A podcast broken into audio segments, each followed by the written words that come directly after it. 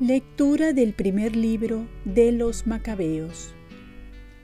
En aquellos días, los funcionarios reales encargados de hacer apostatar por la fuerza llegaron a la ciudad de Modín para que la gente ofreciese sacrificios, y muchos israelitas acudieron donde ellos.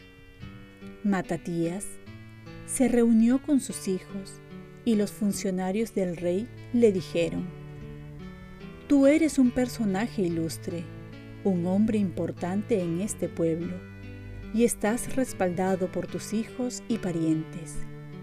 Adelántate para ser el primero en cumplir la orden del rey, como lo han hecho todas las naciones y los mismos judíos y los que han quedado en Jerusalén. Tú y tus hijos recibirán el título de grandes del reino. Los premiarán con oro y plata y muchos regalos». Pero Matías respondió en voz alta: «Aunque todos los súbditos en los dominios del rey le obedezcan, apostatando de la religión de sus padres, y aunque prefieran cumplir sus órdenes, yo, mis hijos y mis parientes viviremos según la alianza de nuestros padres.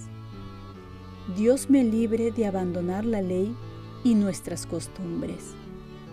No obedeceremos las órdenes del rey, desviándonos de nuestra religión ni a la derecha ni a la izquierda». Nada más decirlo, se adelantó un judío a la vista de todos, dispuesto a sacrificar sobre el altar de Modín, como lo mandaba el rey. Al verlo, Matías se indignó, tembló de cólera y, en un arrebato de ira santa, corrió para degollar a aquel hombre sobre el altar. Y ahí mismo mató al funcionario real, que obligaba a sacrificar, y derribó el altar. Lleno de celo por la ley, hizo lo que Pinhas y Simri, hijo de Salú. Luego empezó a gritar con toda su voz por la ciudad: «Todo el que sienta celo por la ley y quiera mantener la alianza, que me siga». Después, dejando en la ciudad cuanto tenía, él y sus hijos huyeron a las montañas.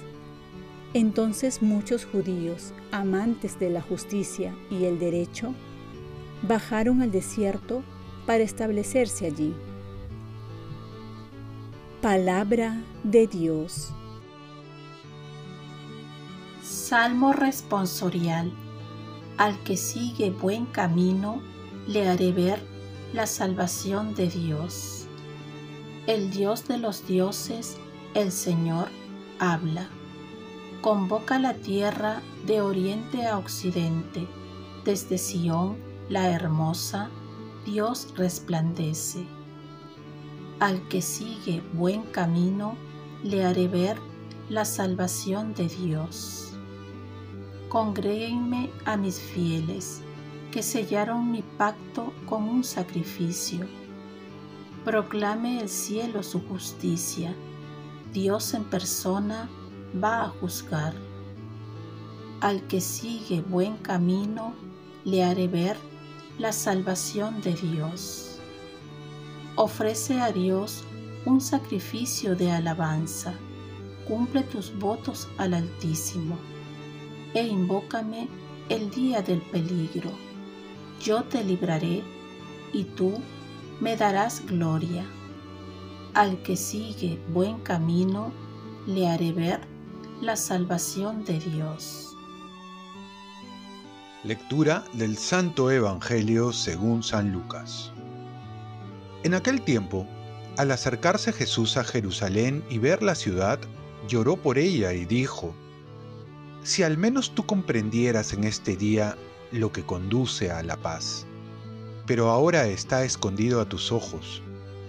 Llegará un día en que tus enemigos te rodearán de trincheras, te sitiarán, apretarán el cerco de todos lados, te arrasarán con tus hijos dentro, y no dejarán piedra sobre piedra, porque no reconociste el momento en que Dios vino a visitarte.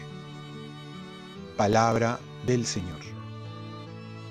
Paz y bien. A Jesús no basta conocerlo, sino también reconocerlo. Imaginarse a Jesús llorando es algo que toca el corazón. Jesús nos muestra el rostro de Dios y el amor extremo que tiene por nosotros. Podemos ver que la causa de la tristeza es la dureza del corazón de los judíos, que no quieren reconocerlo, que no quieren su amor y su paz. Y el hombre, a pesar que lo que más busca es la paz y el amor, pues ignora a Dios, al Dios de la paz. Jesús le ofrece lo que más necesita, pero a pesar de ello es rechazado. Jesús, a pesar que lo puede todo, respeta nuestra libertad, la libertad que tenemos para aceptarlo como también para rechazarlo, para aceptar su amor y su paz como también despreciarlo. El modo de actuar de Dios nunca debe ser la fuerza, sino la invitación al respeto por la libertad, pues nos quiere atraer y no obligar. El Evangelio nos seduce, y es ahí que si nos dejamos seducir, se produce el encuentro con un Dios vivo, que cambia nuestras vidas. Dios visitó a su pueblo en la persona de Cristo y no lo reconocieron. Y no solo eso, sino que lo crucificaron y lo mataron. Saber reconocer la visita de Dios en nuestros días es algo que no podemos dejar de lado. No basta conocer a Dios en las Escrituras, sino que además hay que reconocerlo. San Agustín decía: tengo miedo de que el Señor pase y no lo reconozca. ¿Cuántas veces Jesús pasa por nuestra vida, por nuestro lado, en tantas circunstancias, en el día a día, y no sabemos reconocerlo? Oremos. Virgen María, concédeme la gracia por tu intercesión de reconocer a Jesús en todo momento y sobre todo en las circunstancias más difíciles. Ofrezcamos nuestro día. Dios Padre nuestro, yo te ofrezco toda mi jornada en unión con el corazón de tu Hijo Jesucristo, que siga ofreciéndose a ti en la Eucaristía para la salvación del mundo. Que el Espíritu Santo sea mi guía y mi fuerza en este día para ser testigo de tu amor. Con María, la Madre del Señor y de la Iglesia, te pido por las intenciones del Papa. Con San José Obrero, te encomiendo mi trabajo y mis actividades de hoy, para que se haga en mí tu voluntad. Y la bendición de Dios Todopoderoso, Padre, Hijo y Espíritu Santo, descienda sobre ti. Cuenta con mis oraciones, que yo cuento con las tuyas, y que tengas un santo día.